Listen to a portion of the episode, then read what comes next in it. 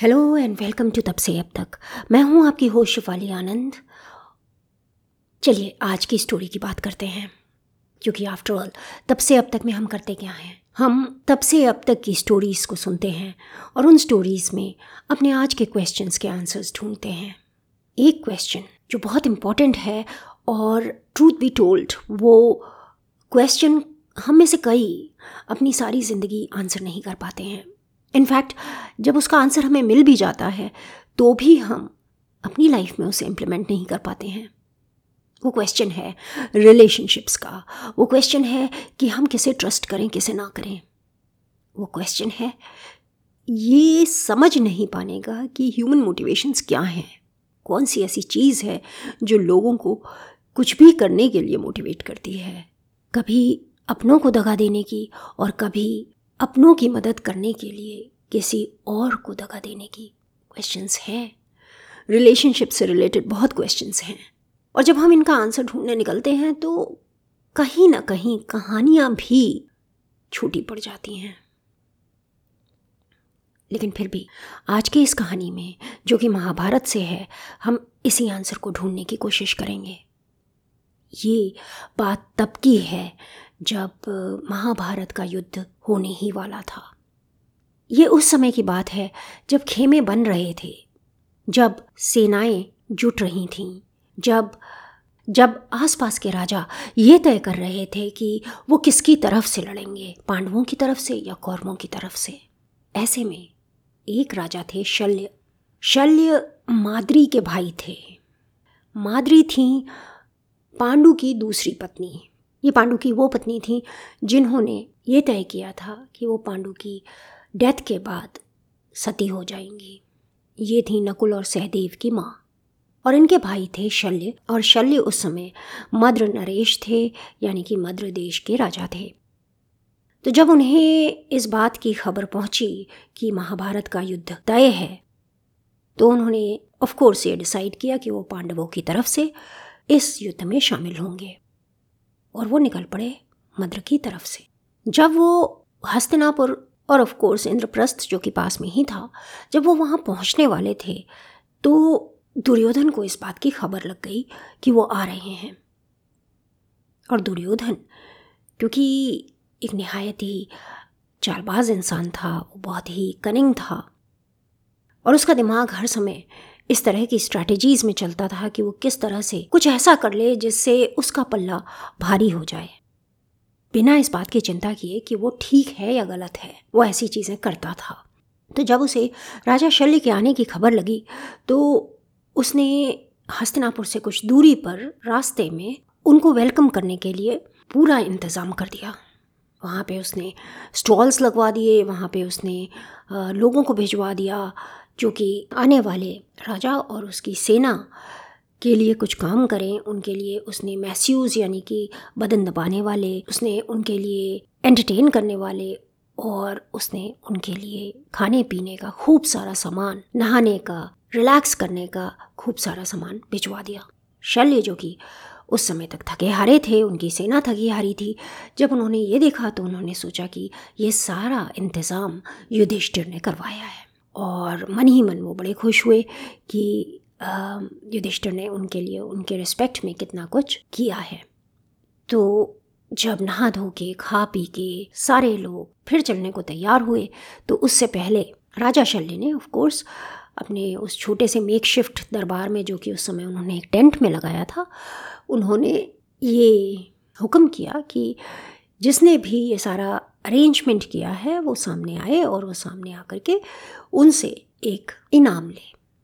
जब ये अनाउंसमेंट हुई तो दुर्योधन जो तब तक बिल्कुल सामने नहीं था वो उनके सामने आया और उसने आकर के उनके पैर छुए और कहा मामा जी एंड बिफोर यू से कि वो उसके मामा कैसे हुए? ओके लेट मी एक्सप्लेन कि in fact I don't really have to explain हमारे यहाँ दूर दराज के रिश्तों को भी uh, पूरे रिस्पेक्ट से एड्रेस किया जाता है। और अगर वो उसके कज़न्स के मामा थे तो एक तरह से वो उसके भी मामा थे। ये ऑफ़ कोर्स हमारी अपनी कल्चर है इंडिया की कल्चर है, भारत का तरीक़ा है। तो उसने कहा, मामा जी, ये सारा मैंने किया और आई होप आपको बहुत अच्छा लगा होगा। मामा जी बेचारे हक्के बक्के रह गए, लेकिन करते क्या? वो थे राजा। इतने लोगों के सामने उन्होंने ये कह दिया था कि वो इस बात के लिए इनाम देंगे। तो उन्होंने पूछा कि, दुर्योधन, तुमने बहुत अच्छा इंतज़ाम किया बेटा, लेकिन अब ये बताओ कि तुम्हें क्या चाहिए? क्या दूँ मैं तुम्हें? और दुर्योधन ऑफ़ कोर्स इसी चीज़ का तो वेट कर रहा था तो उसने कहा, मामा जी, आप हमारी सेना के अधिनायक बन जाइए।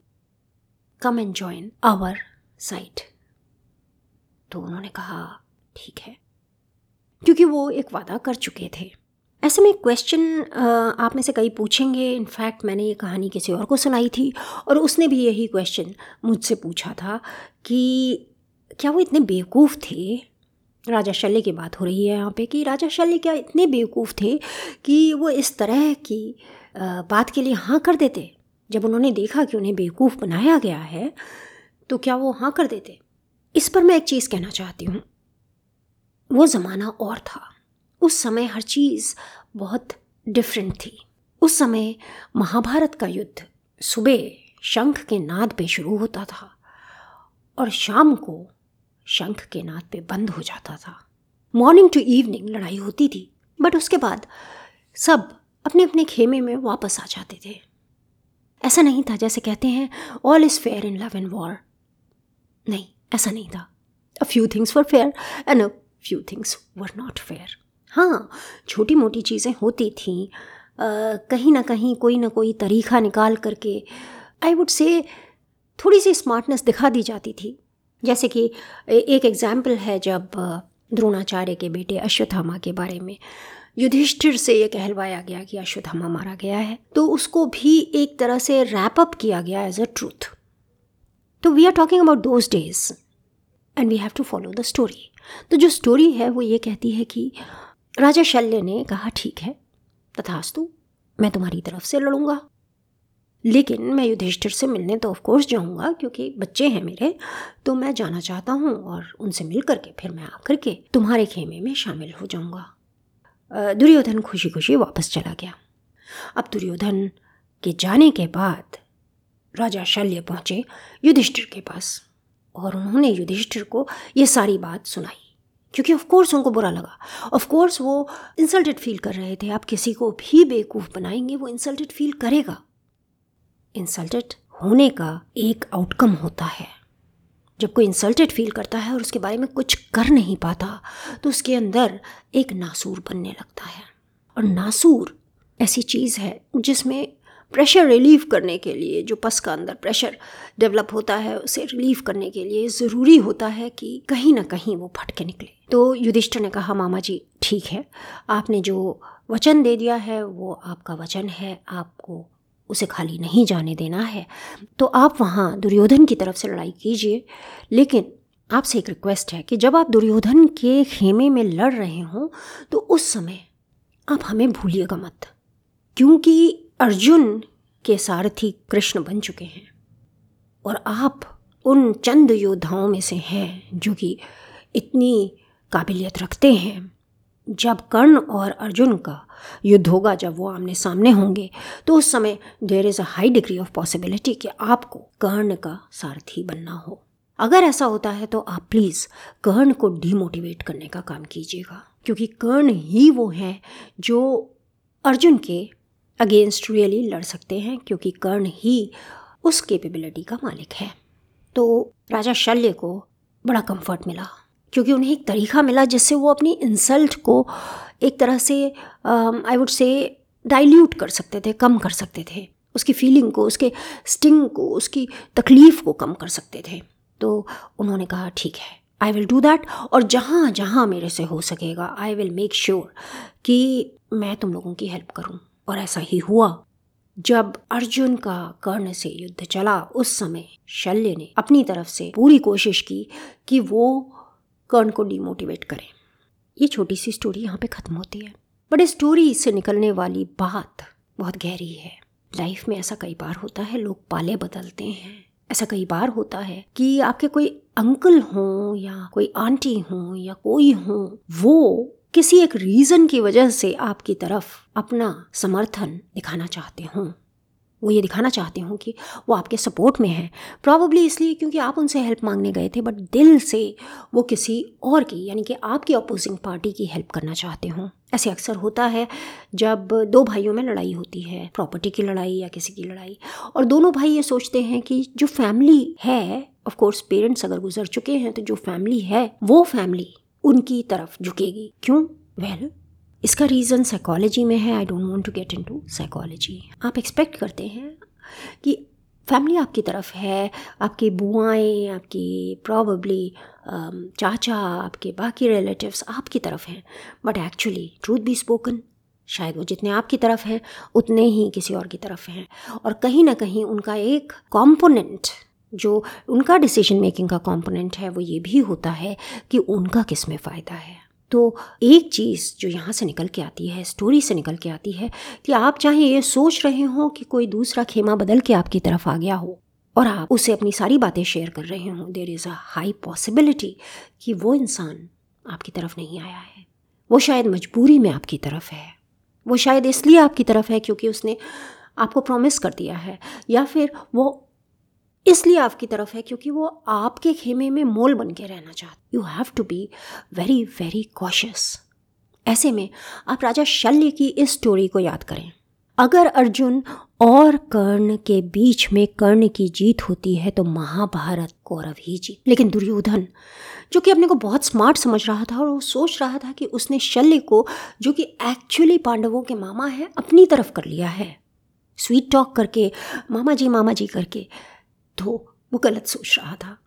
दीज थिंग्स डोंट हैपन दिल एक ऐसी चीज़ है कि वो जिस तरफ़ लग गया है, वो उसी तरफ़ लगा रहता है। अनटिल एंड अनलेस वाकई कोई ऐसी चीज़ हो जाए, जिससे वो दिल किसी और तरफ़ झुक जाए। जैसे विभीषण के केस में हुआ था। विभीषण की इतनी इंसल्ट करता था रावण, इतनी तकलीफ़ देता था उसे कि वो राम की तरफ़ हो गया। और वो रियलाइज़ भी करता था कि रावण बुरा इंसान है। और जो सीता के साथ कर रहा है, वो ठीक नहीं है। वो उसकी एथिकल वैल्यूज़ के खिलाफ था। यहाँ तो ऐसा कुछ नहीं था। नॉर्मल रिलेशनशिप्स में ऐसा कुछ नहीं होता। ये जो तराजू है, ये किसी भी तरफ़ झुक, हल्का सा झुकता है। और जब वो हल्का सा झुकता है तो डिसीज़न मेकिंग बहुत कॉम्प्लेक्स हो जाती है। तो आज की स्टोरी में बस इतना ही। मैं अब इसे यहाँ बंद कर रही हूँ। देर इज़ अ पॉसिबिलिटी ये स्टोरी मैं आपको ना सुना पाऊँ, क्योंकि इसमें बहुत सारी एक्सटर्नल नॉइजेज़ हैं। मोटरसाइकिल जा रही है। बिना साइलेंसर के मोटरसाइकिल क्यों चलाते हैं? अर्ली इन द मॉर्निंग पाँच बजे, बिना साइलेंसर के आप मोटरसाइकिल क्यों चलाते हैं? I don't know probably you know the answer अगर आप बताना चाहते हैं कि क्यों चलाते हैं तो of course you can write to me हाँ एक चीज़ और कहना चाहती हूँ आपसे कि गाना ने अब हमें बताना शुरू कर दिया है कि हमारे कितने फॉलोअर्स हैं। And this is why I want to extend my gratitude to you आपने अगर इस पॉडकास्ट को फॉलो किया है तो thank you so much for that अगर नहीं किया है तो प्लीज़ कर लीजिए। बिकॉज़ अगर आप इसे फॉलो करेंगे तो it will motivate me to tell you more stories so please follow कीजिए, चाहे आप गाना पे हैं, चाहे किसी और प्लेटफॉर्म पे हैं। अगर आप एप्पल पे सुन रहे हैं अमेजन म्यूज़िक पे सुन रहे हैं जियो सावन पे सुन रहे हैं, जहाँ पे भी आप इसे सुन रहे हैं प्लीज़ फॉलो कीजिए अगर फॉलो कर सकते हैं। Otherwise please leave a rating अगर आपको ये पसंद आता है तो एप्पल पे आप इसकी रेटिंग छोड़ सकते हैं, अगर आप एप्पल के थ्रू सुन रहे हैं। ये बहुत ज़रूरी होता है किसी भी आर्टिस्ट के लिए कि उसे कुछ फीडबैक मिले, उसे कुछ पता लगे कि लोग वाकई उसके काम को देख के, सुन के खुश हो रहे हैं। तो प्लीज़ अगर आप खुश होते हैं, अगर आपको अच्छा लगता है मेरा पॉडकास्ट तो प्लीज़ लीव अ रेटिंग और लीव अ रिव्यू और write me an email और just follow thank you very much bye have a great day and have a great new year